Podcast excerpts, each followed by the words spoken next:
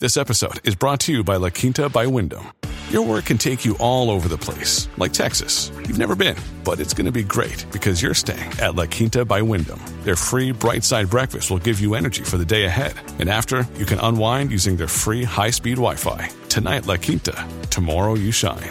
Book your stay today at lq.com. Another day is here, and you're ready for it. What to wear? Check. Breakfast, lunch, and dinner? Check. Planning for what's next and how to save for it? That's where Bank of America can help.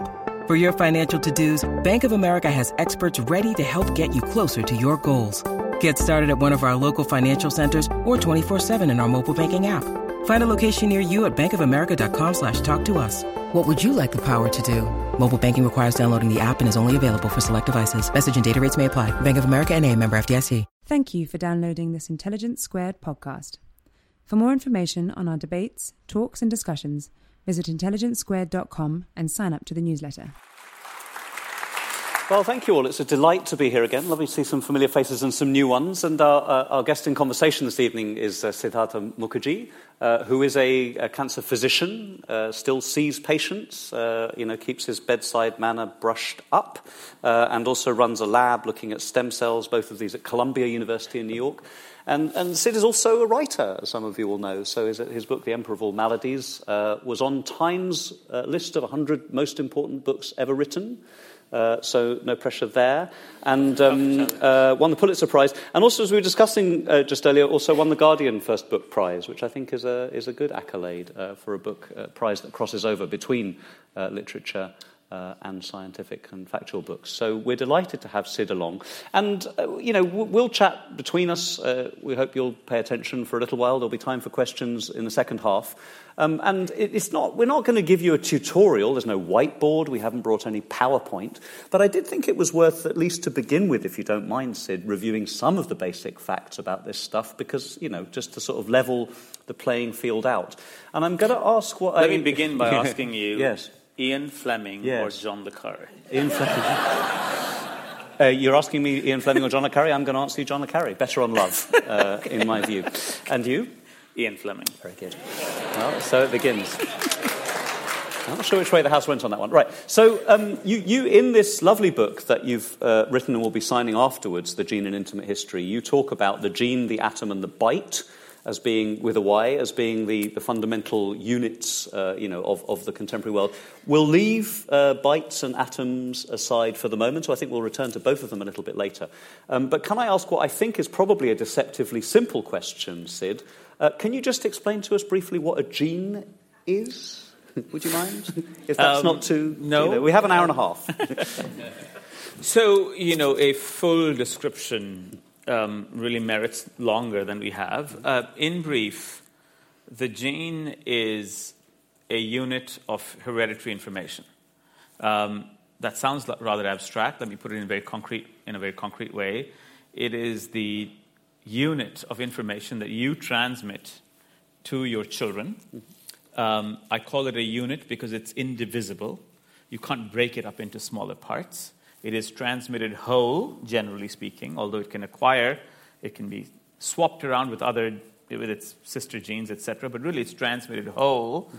to your to your children, and it determines some aspect of your children's physiology, or appearance, or fate, or future.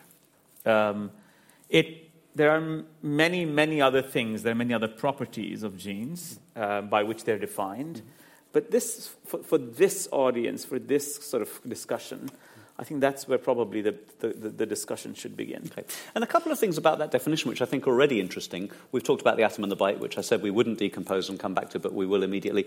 They also have constituent parts, and we'll be talking about DNA right. and stuff like that. But, but I wonder if you can just expand briefly on this notion of its being indivisible. I think that's the word you used, of its being unitary. What do you mean by a gene being unitary, given that it's made up of these letters and the codes and things we'll talk about later? Right. So a gene, as, as many of us know, is made up of, it's, it, it has a chemical form. It's made up of a, um, a string of um, nucleotides, ACTG. You'll and if one. you were a gene, if you were to look at a gene or to read a gene, it would, it would read like ACT, GCCT, GGCC, TT, GGG, etc., etc. Um, if you take the entire human genome, ACTG, etc., that would be about 3 billion odd ACTGs. Okay. Now, from th- that information is obviously inscrutable to you and me for the most part. It's just letters. Just letters, four letters repeated over and over again. And yet, if you put those four letters into an embryonic cell uh, in the form of this chemical divided into 23 chromosomes, that embryonic cell astonishingly can build you and me with our commonalities, the fact that we have one nose and 10 fingers, and our differences, the fact that you and I don't resemble each other. You like le Carre, I like Fleming. Fundamentally, a fundamental division. There is a gene for that. No, just joking. Um, um, but, but fundamental differences between you and me, and the variation that we see in ourselves. If you change five letters, ten letters, 25 letters, some repeat somewhere in that 66 volume set of the encyclopedia, 66 set of the encyclopedia, you could f- fall, become a victim to a deadly disease like Huntington's disease. If you had another variation, you could fall, you know, you could fall prey to cystic fibrosis. I still want to press you though on this "what is a gene" thing. Oh, yeah, go so, back. Yes, yes, so, yes. Um, and I'm asking this as you know, as a humble neuroscientist, therefore, like most of you, not somebody who gets genetics, who understands this stuff. So here's the question I've got for you: When you're outside a domain, it's impossible to know which things inside the domain are contested and Yes. which things everyone agrees on. Yes. So if I lined up three geneticists. Would you all agree on the definition of a gene, and that would be a dull question, and you just want to move on to the interesting stuff? Or is the question of what a gene is, the definition of a gene, is that still an interesting question for you guys? Is it something that's dynamic, that's changing over recent time? Is it contested? And the answer is that um, the answer is that they would three geneticists in the room would agree largely on what a gene is. Okay.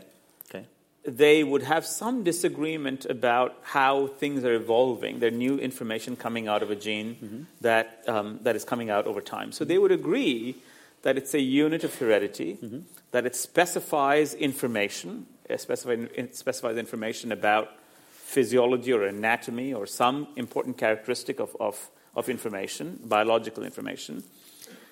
A gene need not be a continuous stretch of DNA. In you know, 50 years ago, if you asked them, well, does a gene need to be one long stretch of DNA? Most people would say yes. We now know that's not true for most genes. In fact, they're broken up into into sort of little entities, and they get um, they get stitched up together uh, when they actually uh, perform their function. Um, does one gene have to specify a single function? No, it can specify multiple functions.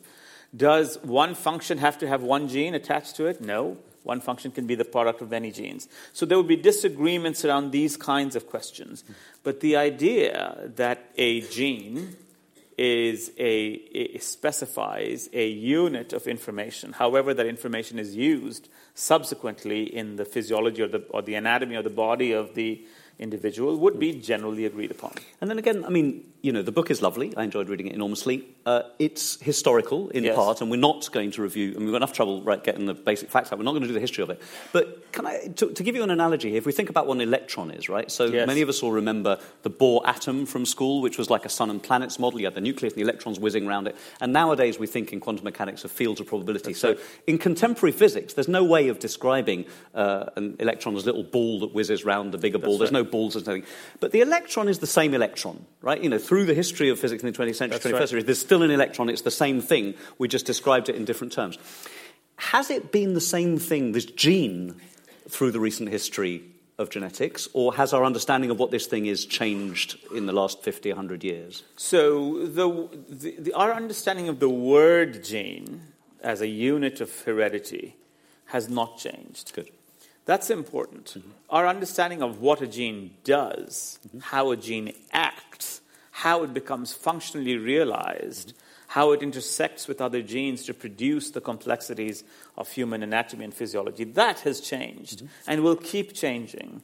Um, you know, the analogy that I give to um, is, is to the word encyclopedia, right? Everyone here knows what an encyclopedia is. We know exactly what an encyclopedia is. We know what an encyclopedia does. For the younger among you, it's like Wikipedia, but it's written down. yeah, go on. And yet, if I were to ask you how an encyclopedia works, how an encyclopedia has, is updated in time, people would say, well, that's been changing. These days, we update encyclopedias in a different way than we updated encyclopedias 20 years ago. In fact, if you look under the entry encyclopedia in an encyclopedia, that keeps changing right. because of that reason, right? Okay. So there's, a, there's an internal recursion about it. Genes are a little bit like that. We know what genes are at a fundamental level. We know that they transmit hereditary information from, from cell to cell and from parent to offspring. But the exact way that the information is encoded, what exactly it does, keeps changing. Mm-hmm. How much it engages, what it engages with keeps changing. So a simple way to think about it is, you know, a generally speaking, genes produce messages. Um, genes can be off, have been often likened to a kind of hard copy. They produce a soft copy of message called RNA. It's usually the only way that a gene can exert its activity.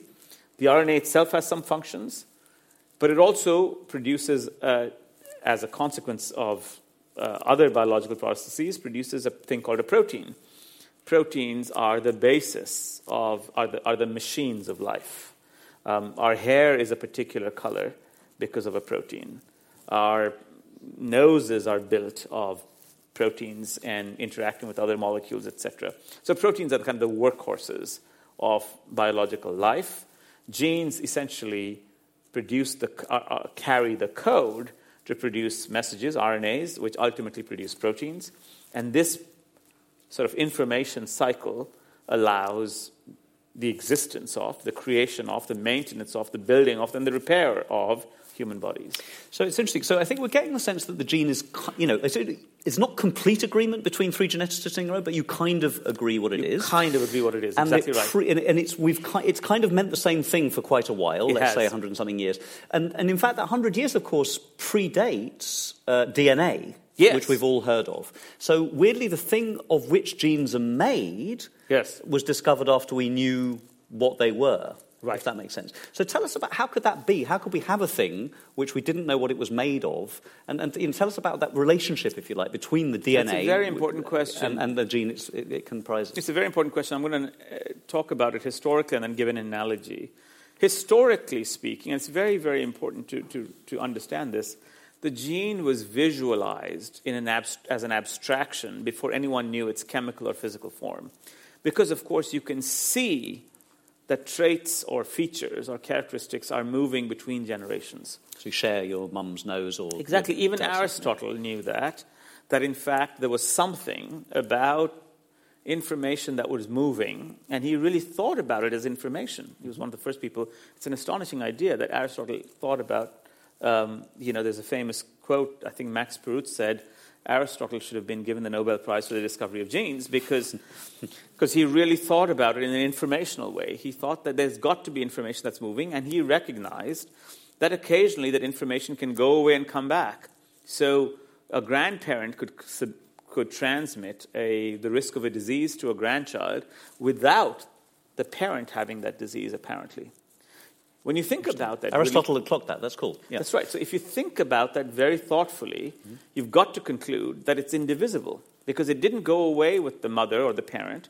It's got something remained that across generations, two generations, and then propped up again or cropped again. So, by the way, just to be clear, that, that's so important, isn't it? Because the indivisibility of the gene, which you said, would be weird given that it's made up of all these letters. Why can't you? But the fact right. that it get, can get passed on means that there's something kind of that's unitary right, about that it. There is something. There's something that is yeah. transmitted whole. So, so, and it was, um, and you know, it's one of the most striking intellectuals of our time, striking scholars of our time, who failed virtually all his exams. It gives us a lot of hope. Who failed all his exams was uh, this, this monk uh, working in a small town in now the Czech Republic called in Brno, named Gregor Mendel, began to study systematically this idea. What, what is it? How is it that this characteristic moves from one organism down one generation to the next. And Mendel's discovery, which was astonishing for its time, was that when he tracked it, it really behaved in this indivisible manner, much like others had hypothesized, that it didn't get broken up, that when, when, it, when he watched the movement through peas, he could almost abstract it as a particle, mm-hmm. as something that was a physical particle. He didn't know what it was made of, mm-hmm. he had no idea. But think about, put yourself in Mendel's shoes for a second. And this is what I, this is one of the things that I particularly love to do. Think of yourself, you know, you're a monk in an Augustinian abbey. You believe that God made everything, and you believe, you're forced to believe, you like to believe, that this is how organisms arise. Organisms arise because some kind of seed is laid, and a, a kind of divine decree allows you to sort of flower into this into five hands and sorry, five fingers in each hand, and we'll come on to the modification yes, thing later. Yeah, exactly. exactly. five hands would be very nice. Yeah. Um, so there you are, and all of a sudden, based on simple experiments on peas, you begin to realize that in fact information is moving. That things are not what they appear. In fact, across every generation, the reason that the pea plant acquires a purple flower versus a white flower mm-hmm. is because something has passed on almost like a physical particle of information. And I, I liken this in the book to kind of a whisper. Someone has said to the embryo, You have got to produce a pink flower or a purple flower versus a white flower. And that whisper, that idea, that atom of information, mm-hmm. Then moves on to the next generation. In undivided. So, look, I'm going to do something really, really awful at this point, which is I'm going to sort of gymnastically leap over uh, Crick, okay, Jim Watson, love to leapfrog Watson, um, uh, nod at Rosalind Franklin, and uh, take it as read that we let's, all let's know the, disc- um, uh, the structure beautifully rendered on the screens around us, the, the double helix, and that's the DNA, the four letters that you've talked about that encode. And before we get to the kind of the questions that I think we all need to be wrestling with, and you certainly argue we need to be wrestling with in contemporary society, there are two little bits of recent progress which I'd like you to talk us through briefly. Yes. Um, one is this gene editing thing, or CRISPR as it's known, yeah. and I would like you to do a little bit on epigenetics for us, because I think these are two things which, even those of us who consider ourselves to be fairly well versed in the gene thing, would like a little bit more on. And then we'll come to how scared should we be? What are we going to do next? Uh, and, and, and, so on. Right. So, could, would you mind giving us those two, and, yeah. if, if, you'd agree? Thank you. So, CRISPR or something. If you like. So, I, I, I, will talk about three things. Please. Actually, I'll just add to this the idea of prenatal genetic diagnosis. That would be great. Okay. So, prenatal genetic diagnosis, CRISPR. Mm-hmm and epigenetics. Yeah, just so you know where we're going, guys. And we'll, once we got those down, we'll do the rest. Okay, so you know what a gene is now, approximately. It's carried in DNA, this molecule, which it only coils that way. It doesn't coil this way, if that makes any sense mm-hmm. to you. Anyway, yep. so, so if you were to think about that thing that's up on the stage, actually helps mm-hmm. as, a, as, as a gene. It would be, as I said, in DNA, and would have ACTG, CCTG, etc., etc., coiled along its coils. Its opposite strand, the mirror image, would be a mirror image of that um, in a different, a different chemical form. We don't need to worry about that. Okay, in that code would be the code for one gene could code for, could interact with four other genes and code for the shape of your nose. About seven genes, on, we now know, intersect with each other and approximately have interact with the environment and produce height. Okay. There are at least seven or eight. About 10 or 15 interact with each other and interact with the environment and produce the color of your skin, and so forth. Some of them are very unitary. Some of them, only one gene drives one feature or appearance. They're rare, they're generally rare. Most of the other ones sort of talk to each other and act like machines, molecular machines, that will ultimately result in okay. anatomy, physiology, etc. Okay, so that's, that's step number one. We know that. Now, what does CRISPR allow you to do? CRISPR is a molecular machine borrowed from the bacterial world, which allows you to go into that DNA sequence, that long stretch of A, C, T, and G, and switch, deliberately switch, one part of the code and replace it potentially with some additional modifications, replace it with a different code. CRISPR is actually a pair of scissors. There's nothing more fancy about it. It's a pair of scissors. It's a pair of scissors that recognizes one particular sequence in the human genome and clips the human genome, or any genome, it doesn't have to be human, clips the human genome or any genome at that sequence. Mm-hmm. Now, remember, when I say one particular sequence, what I'm really thinking about is go back again to your 66 full sets of the Encyclopedia Britannica. What CRISPR does is it scans all those 66 sets and says, on page 742, line 7, para 4, it reads ACGGT. I'm going to make a cut in that line.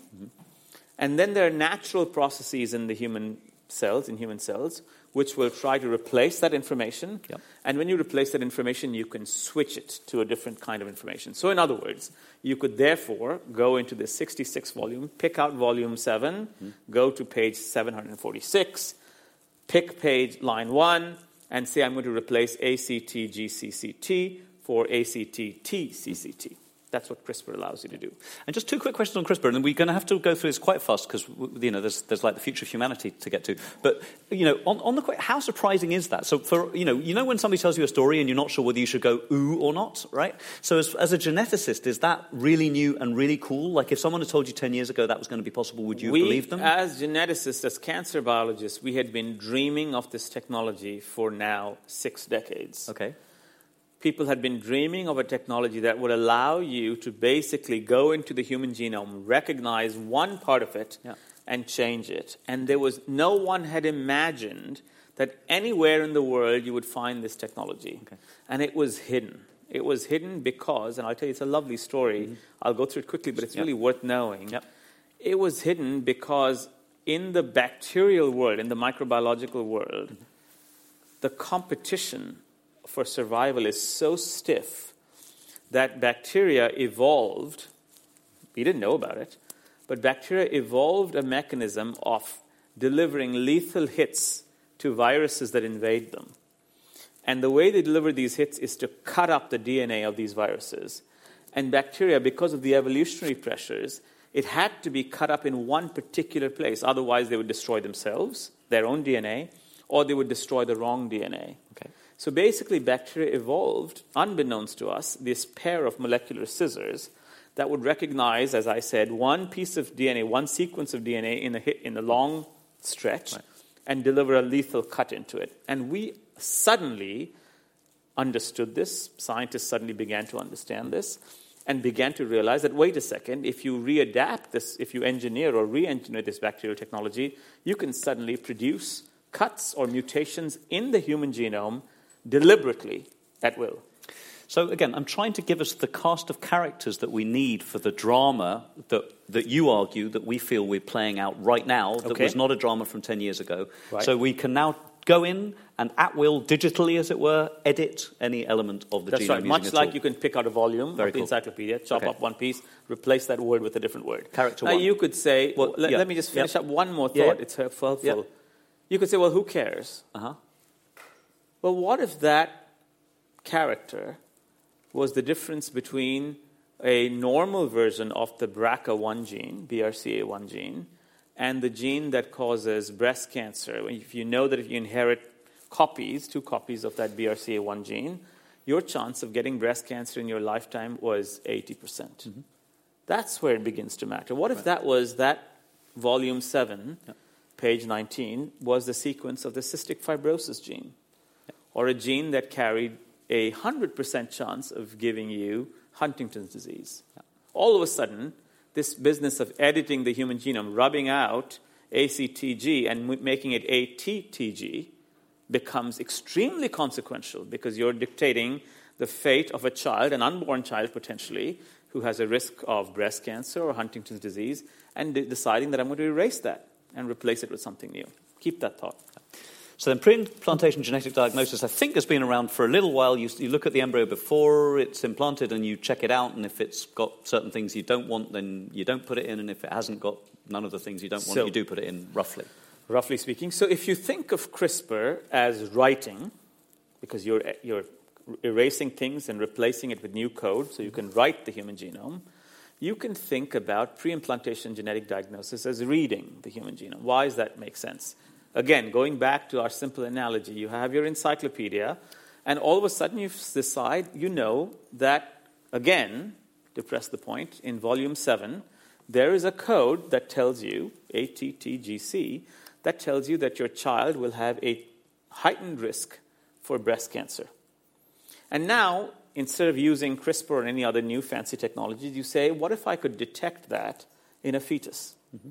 or in a before a fetus is implanted, and I just won't implant that fetus. I just read the genome, the entirety of the genome, and I say I've just decided I'm going to not decide I'm going to not I'm going to decide not to implant that genome that genome. And implantation is kind of in the context of, of uh, artificial insemination of, of in vitro fertilization, but you could imagine doing that potentially for a for a fetus that was conceived naturally That's as well. right. Yeah, exactly. Okay, cool. So now with pre-implantation genetic diagnosis, you can basically subtract information from your lineage. You could say that of all the sets of encyclopedias that I could potentially carry forward into the next generation, I'm going to choose only this one, and I'm going to eliminate all the other ones. And in doing so, you would eliminate certain words which were in certain sets. That, does that make sense? Yeah.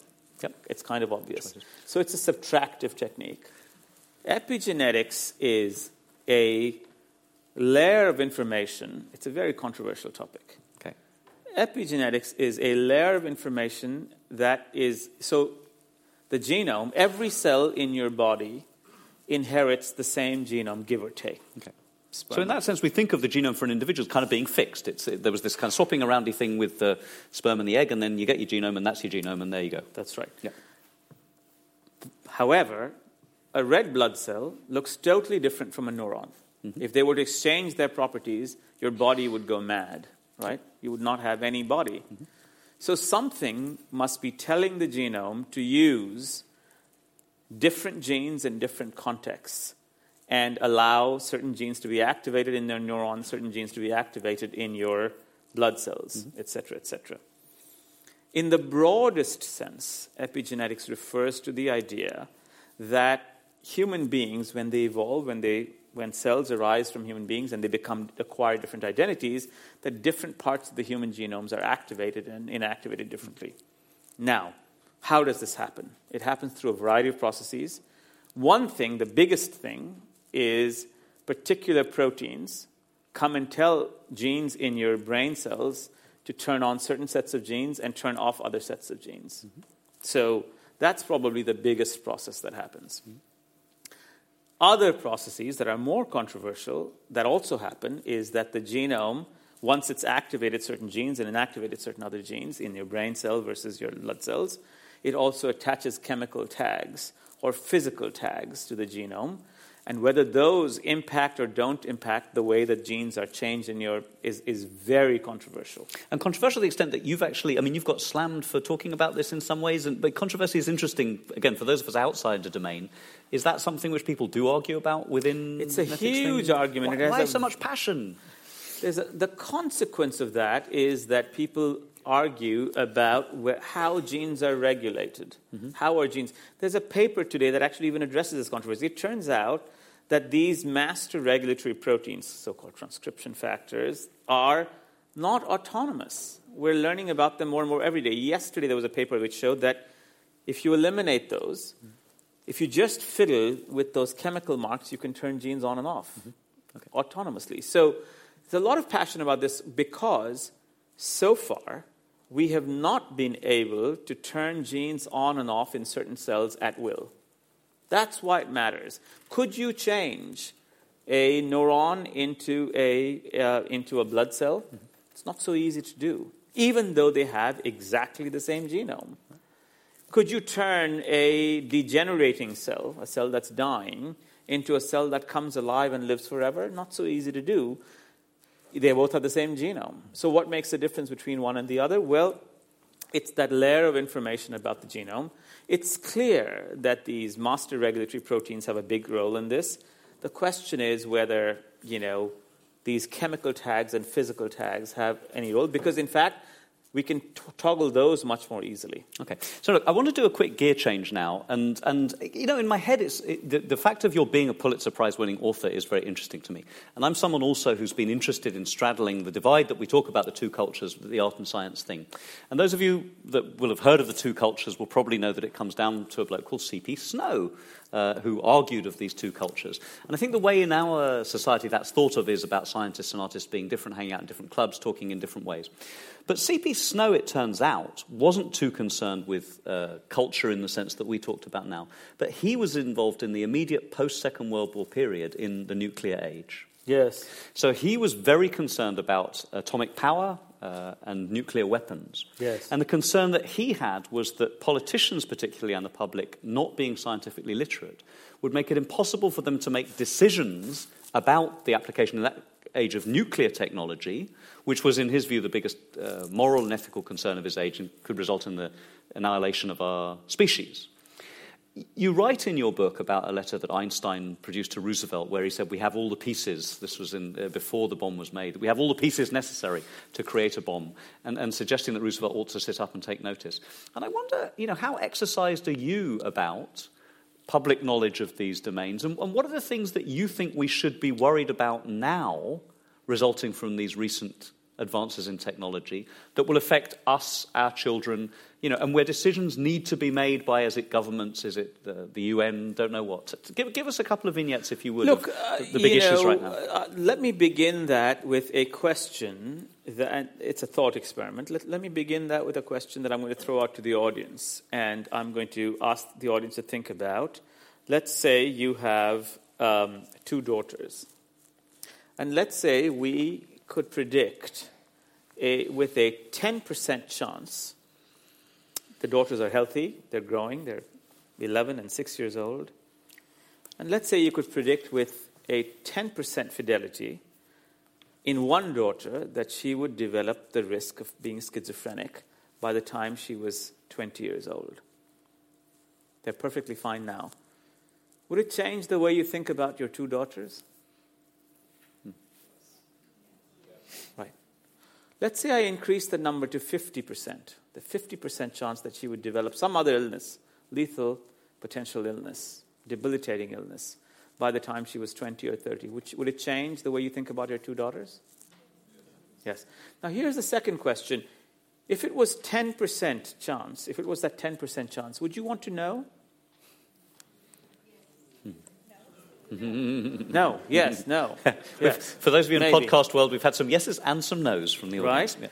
If it was a 78% chance, would you want to know? Yes. Right? This is the world that we are going to enter. Our children, this will be one of, it may not be the most, it will be one of the most important questions that a future generation will, ha- will be asking itself. Our generation is already asking itself. You know, why is it that at 75% risk, they're perfectly healthy now? Why is it at 75% risk you want to know, whereas at 10% risk you don't want to know? What is it about? I mean, the answer is kind of obvious. Oh, we, you know, the risk increases, we want to be sure about the future. But what makes that difference? Now, one more thing before we come out, and I mean, I can, I, you're kind of freaking everyone out a little bit here with the whole infanticide thing and, and, and, and the disease stuff. So let me ask you to do uh, a little bit on the positive side, if I may, and I'm Yes. not being Pollyanna-ish here. Um, what are the kinds of things which we might be looking to this technology to allow us to do that are better? And, and, that and how many are there? improvements? Yeah.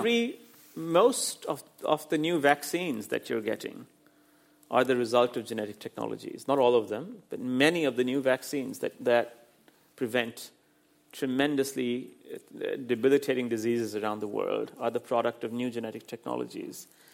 Um, the idea that you could eliminate um, parasitic diseases by changing the animals that carry parasitic diseases, mosquitoes, for instance, is a genetic technology.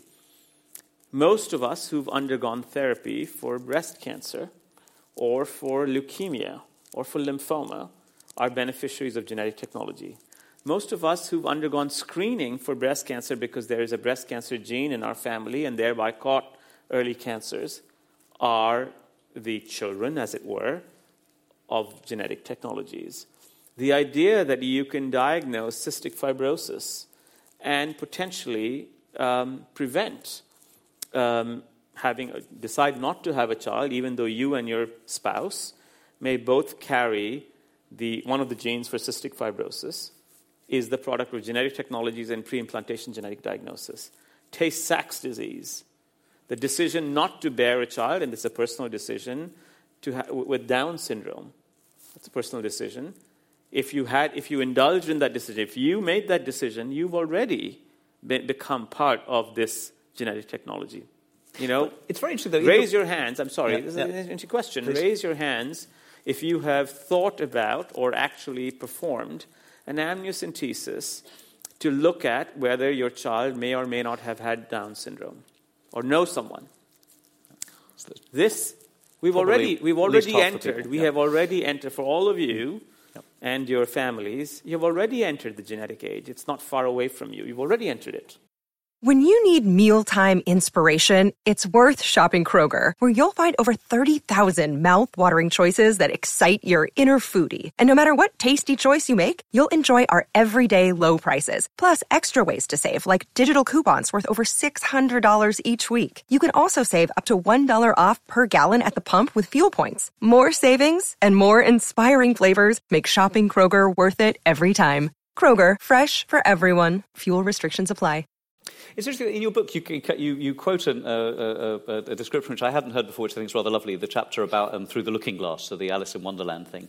And I suppose you still sound to me as if you're talking like a doctor, because the, when I ask you for some positive stuff, you talk about all these diseases we might not have anymore, right? Ultimately putting doctors out of business. But again, before I come, which is, you know, it, it's a grim prospect clearly for you, but the, the, um, the, the, I, I wonder whether there are things outside of disease and medicine which we ought to be thinking about in terms of enhancement. We jokingly referred to five hands before.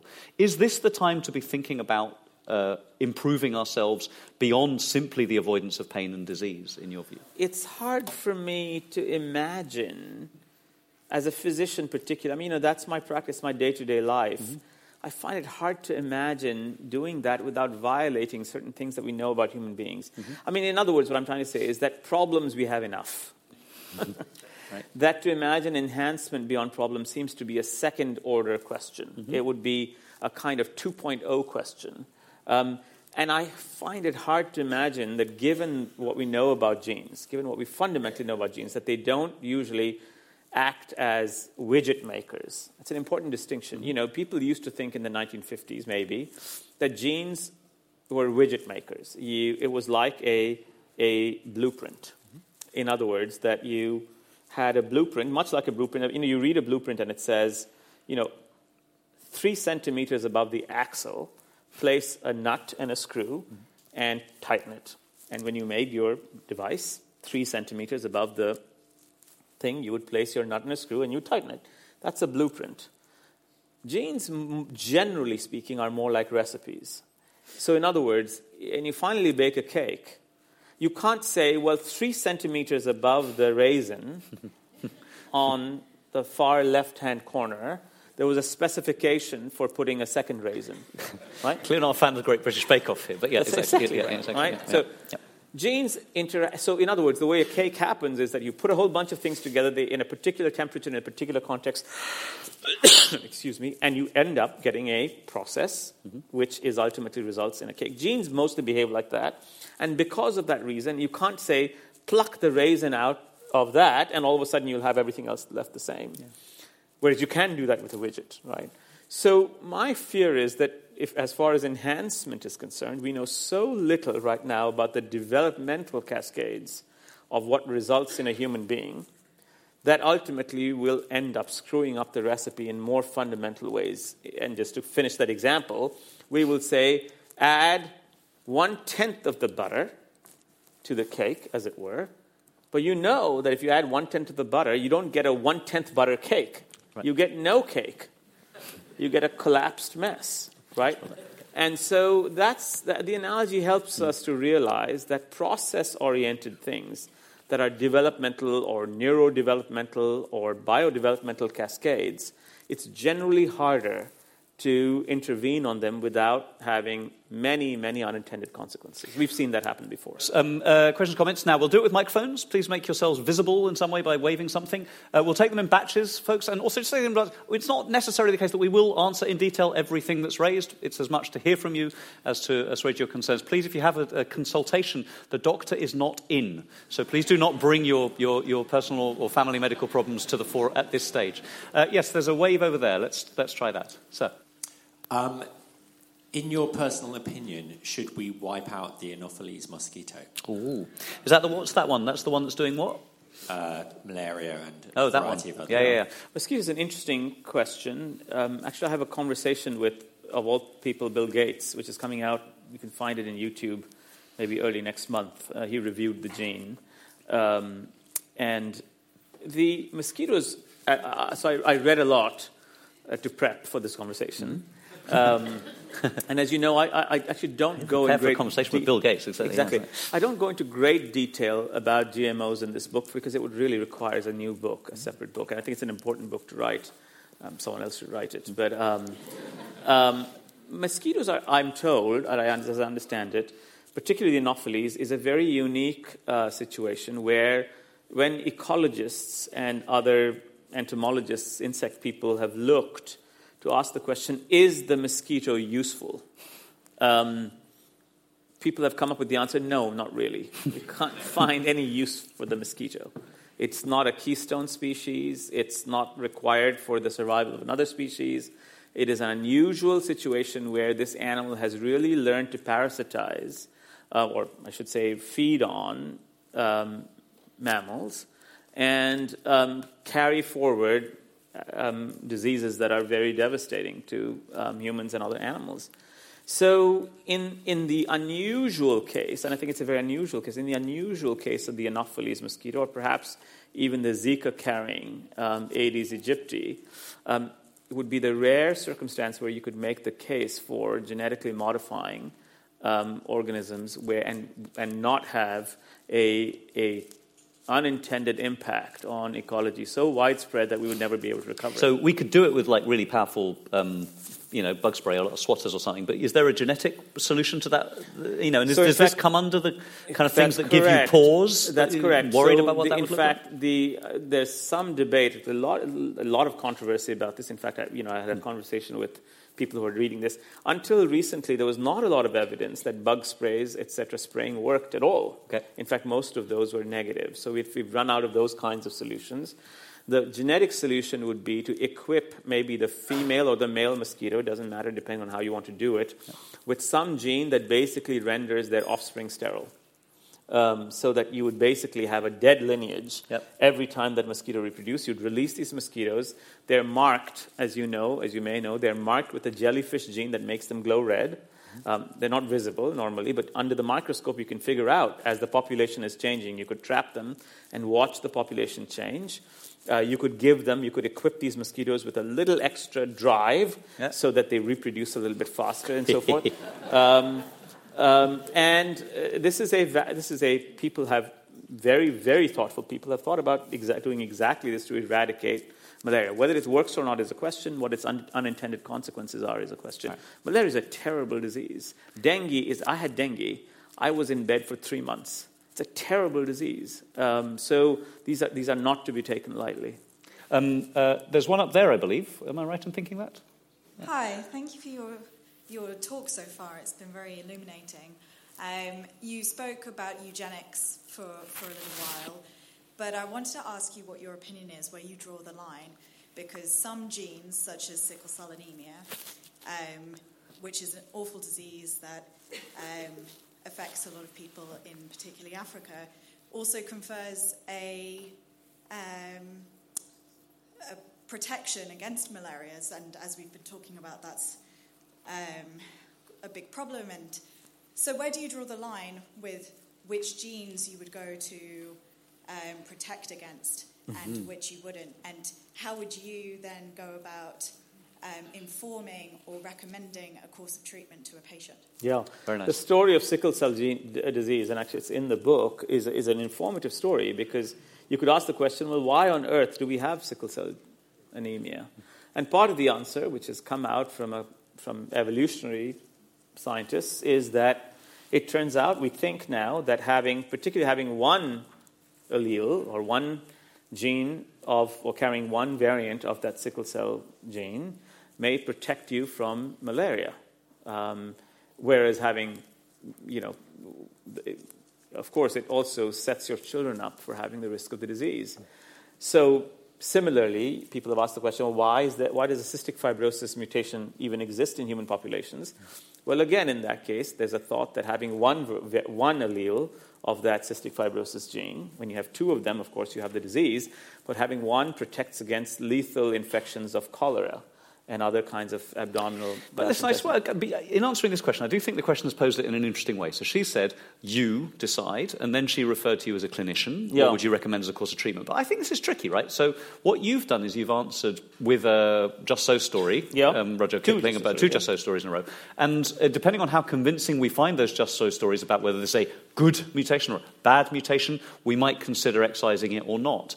Is this really a satisfactory procedure for deciding the things that we are or aren't going to do with this technology? No, I think the more satisfactory procedure for dealing with this technology is to ask the question do we need to make a, uh, a um, germ line? So I have to, I have to explain yeah, two please. words that mm-hmm. are relevant here. There are two ways to alter genes. One way to alter genes is to alter them such that you change them in the sperm and eggs, and therefore it becomes permanently imprinted in the human genome. And every generation thereby to come in the mm-hmm. future will carry that genetic change. That's called germline gene changes, whatever it might be. Mm-hmm. Another way to change the human genome is to say, okay, I'm not going to do this in the germline, I'm only going to affect the cells that are affected. So in sickle cell, it would just be the blood cells that are affected.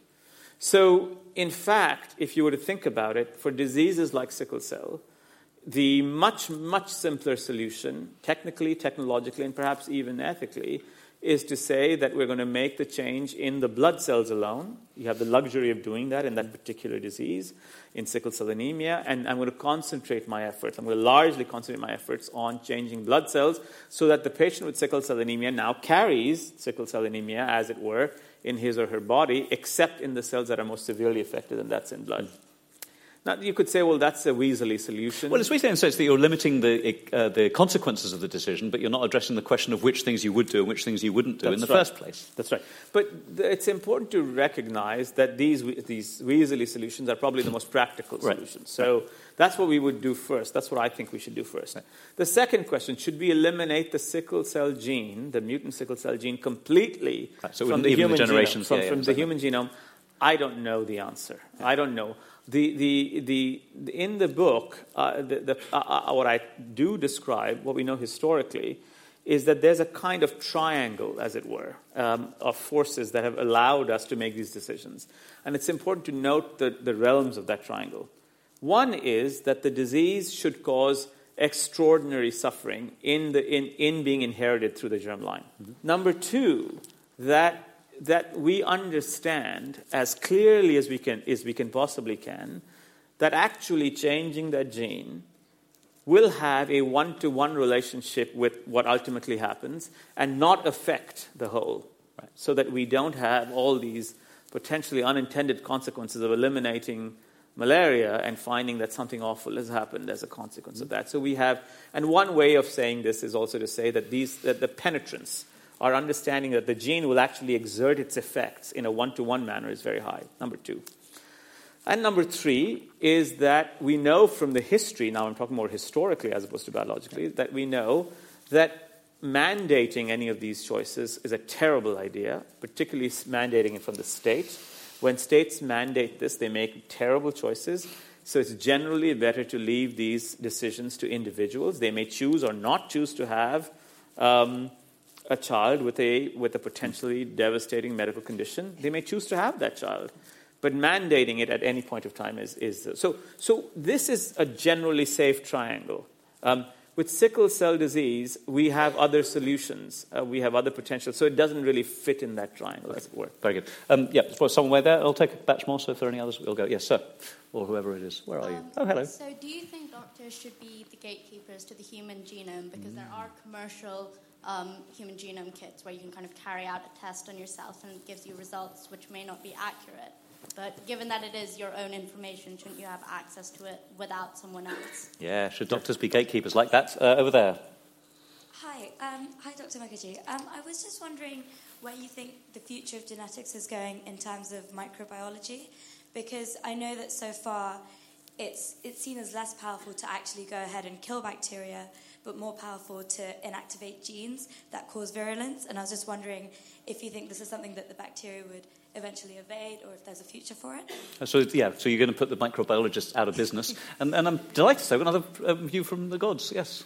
All right, so basically, you've been talking about how CRISPR and using the genome can be used to eradicate disease. But what do you think about producing like designer babies? If a consumer wants to create their child to have, say, a faster metabolism so they can't be as fat, you know, or change their eye color or hair color, should that be allowed, or should you kind of keep a lock on that? Because then it could be a slippery slope, and who knows Okay. what happen. Right. So, should we park microbiology? We want to do that one quickly. Um, let's come to microbiology Okay, later cool. because these so, two yeah, questions these two are are kind of related. related. So, should, Um, should you guys be the gatekeepers? Should you know who here's done? Who here's sent off for a genetic test out of interest? Who, if you've sent off for 23andMe or one of them online, other products do exist. Uh, put your hands up. So, wow, we got like less than 10%. Have you? than 10%. Well, you didn't need to because you're in a. Actually, I decided not to. Okay, cool. All right. So, should we have access to it, and should we be um, modifying? So the quick answer is that right now these technologies, especially the sequencing technology, is easy. That's the easy part. Reading ACT, GC, TTC is very easy. Um, it's How much does it cost right now? I mean, if, in your lab, to, if you want to send one So off. if I want to do the entire human, the active part of a human genome, it's about thousand two hundred dollars. Twelve hundred dollars. Yeah, Nice. uh, 23andMe has does some subparts of it Yep. for even cheaper, et cetera, et cetera. You give or take. Yeah. Um, the first genome, by the way, uh, cost about three billion. Yep. The full genome. Yeah. Just to remind. Yeah, that- that's the even faster genome. than Moore's law, isn't it, in terms Exactly of the right. reduction? Exactly Yeah. right. So, okay, Okay. so that's the, the background. The problem is not that. The problem is not sequencing. Getting sequence is easy. It, the, the analogy is, you know, if you put your child and you put them in front of a book, right? And at age three, that child can say, that's a letter A, that's a letter C, that's a letter Q, etc., etc., etc. They would have not one bit of understanding of what those sequence of letters meant. They wouldn't know, therefore, what the plot of the book was, what the moral of the story is, what the lesson is, mm-hmm. and what the historical context of interpreting that lesson is. So we are sort of like the children who are reading A, in, in our case, A, C, T, and G. And occasionally we can make out this combination of letters means that. But that our vocabulary for that has about six or seven words. And there's a big, you know, there's, King, there's Richard III sitting in front of us. So you can read the word that, you can read the word king, you can read the word, you know, clown. And now you're asked to say to yourself, do you understand the significance of this play? Right? That's where most of the technology is sitting right now. It's, it's at the toolkit stage. So for me, in particular, I have a very a great incentive to do this, I wanted to know um, is there a risk for me or for my children to have an increased risk of a, of a mental illness? Um, it just wasn't there. We don't know what that will be, and I, chances are it will be when we come to it, it'll be probabilistic. It'll be that kind of situation 10% risk, 12% risk. It has to do something with the environment. Some component of the environment has to be sort of factored in as well. So, So you advise people not to use these? I mean, you know, whatever. You're not going to tell I- me what to do, but you, you think it should still come, be coming through a medical gatekeeper? I think it should be. I think that it should be done preferably on a trial basis. It should be done in a way that information is recorded and sent back, so that in a way it's useful. Mm-hmm. It doesn't become a kind of free for all. I think the information is helpful when you do have a notable family history of a disease. That's when it becomes useful. But in, in my case, with most chronic diseases, whether you know that there's not one gene and the genes haven't been identified, for me right now, it does not, is not useful at this point of time. But it's interesting, you come, you come across quite, um, in contemporary politics, quite nanny statey, right? I mean, you, you do think that this stuff should be regulated and controlled or, or moderated in some central way, right? I mean, that's, that's, that's what if that's the suggesting. definition of a nanny state, Mm-hmm. Then yes. Um, you know, if it's the definition of a nanny state that we should not be making viruses carrying human oncogenes, yes, that's the nanny state that I want. Absolutely. But, but that, is a, that, is, that is not the standard definition of a, na- of a Okay, nanny state. In other words, the, if, if the definition of a nanny state is to help us police and understand the outer limits of dangerous biological interventions that have the capacity to erode our culture that we have spent so much time investing in creating, sure, that's the nanny state I want. Very good. Uh, any more from any more? Yes, ma'am. Uh, so, good evening. My question is sort of medical, half ethical. Um, we have a friend who is in the middle of a Huntington's discussion. Yes. Now, the, obviously, that is binary. You either do or don't. What do you mean? Is, what is binary? Is that, is that, are they being tested or well, not I mean, tested? T- no, if you, you test, you either have the gene or you don't. Yes. Okay. So the problem is, if they are tested, they then have to report it from an insurance point of view. Okay. So there is no motivation to actually ask the question. Now, does at what point in terms of the genetic research do I not want to know because it is going to potentially affect my access to medical care later on in life? That's a very, very important question. question. And, and um, I, am going to, yeah, we'll go, we'll go straight on that one. Yeah, go. Great. So, so, so, right now, as you know, um, in the United States, if you get tested outside, if you're not asked to be tested, your decision to reveal that information is, your, is a private decision. In fact, even if you were to be tested for BRCA1 or BRCA1, uh, etc., your decision not to reveal or reveal that information is a private decision. And if we are to continue our current insurance system, and there's a big if there, we can talk about that separately, it seems to me that that decision should be left private. Otherwise, we will divide the world into different medical classes, and the whole point of insurance will begin to collapse. The whole point of insurance is to combine risk in a way that allows you to combine risk before information is available, combine risk or pool risk such that if you were in a people who read Rawls uh, would be familiar with this that the whole point of insurance occurs before the veil or, or while the veil of ignorance still exists. So if we all knew when we were going to die, there would be no market for life That's insurance. That's right. If we all knew exactly when we were going to die, we, were, we would not have any mechanism of having life insurance because, of course, you would know when, and the premiums would change based on that. Now, the other question that you could be asking, and you have asked implicitly in your question, is Does the new form of understanding genetics force us to rethink insurance? should the person with Huntington's disease be pooled with someone else who has another lethal disease or someone else who has Huntington's disease? That's a decision that genetics will never solve for you. It will only give you information about what the relative life expectancy or risk is for an individual, um, individual who has that illness or disease. The questions of how we choose to insure each other is a question that comes from social uh, contract building. And social contract building is a decision that is a political and humanistic decision.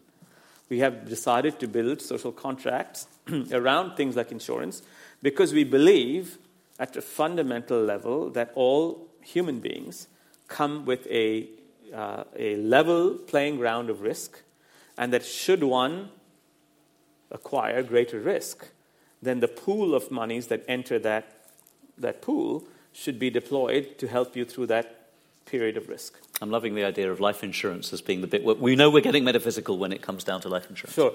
So the question that I would pull, pull out is that as we get deeper and deeper medical information, and this is actually a very relevant question, the gene ApoE4, for instance, has, a powerful, has powerful risks associated with it for disease. Should, we, should the insurance companies be asked to then divide human beings into two classes of those that carry the gene and don't carry the gene and therefore have two different premiums attached to it, that would overturn the way we've thought about insurance for the history of insurance. Yes. Thanks for your talk. So, uh, as you said, in the US, genetic screening is getting cheaper, and you have all the direct to consumer genetic testing companies.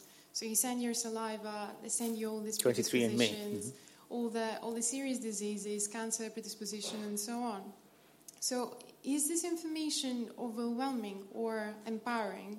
And also, which are the implications when a private company technically owns your genetic information? Um, going back to the insurance companies, well, in Canada, there is no law uh, to prevent genetic discrimination. So, what happens when a private company owns it?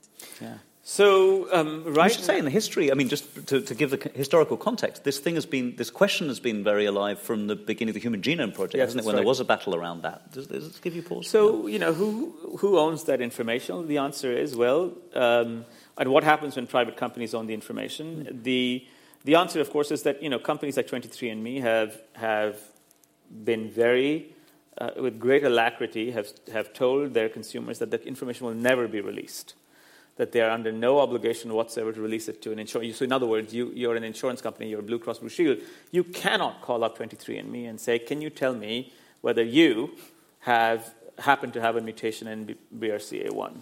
Or BRCA2. You cannot do that. 23andMe will has no obligation, and if it were to be asked, um, it will fight a legal battle and it will win that legal battle, as far as we can. Never tell. mind hacking iCloud for nude photos. Let's hack the gene companies and work out. What... So that has actually been raised. That question has been raised. What if they get hacked? Yeah.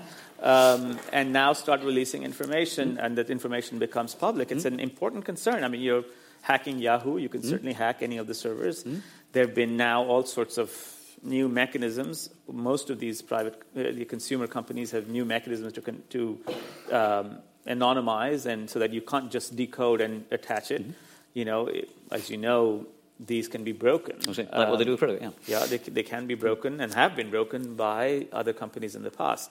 It's a new moral sphere um, that we don't know how to, how to deal with. Um, look, in principle, do I have a problem with private companies owning genetic information? No. If it's secure, if it's anonymized, if it's carefully curated, no. The question is that this information right now is still in a read- readability phase. We're still learning how to read it. Um, for the most part, you know, you get information about certain disease risks. You get very good information about ancestry. If you're interested in ancestry, that's a great use. If you're dying to know what your ancestry is. That's a great use. In terms of predicting future risk of disease um, from your g- genome, even the most advanced um, genetic centers are struggling to do this for reasons we, we told you already. Number one is usually most human diseases are not the product of one gene but many genes. And number two, there's a rich role of environment and chance interacting or intersecting with genes that governs these kinds of um, decisions ultimately. So I think the, the chance that from a privately owned company that you will suddenly get information that's valuable to your future health, not your ancestry, still remains in its real infancy. Very good. So, look, I'm delighted to say that Sid's going to be signing books in the foyer outside afterwards. My name is Daniel Glaser. Please do look us up at Science Gallery London. And in the meantime, join with me in thanking our speaker, Siddhartha Mukherjee, very yeah, much. Thank you. Thanks a lot. And thank you, Daniel. Thank you.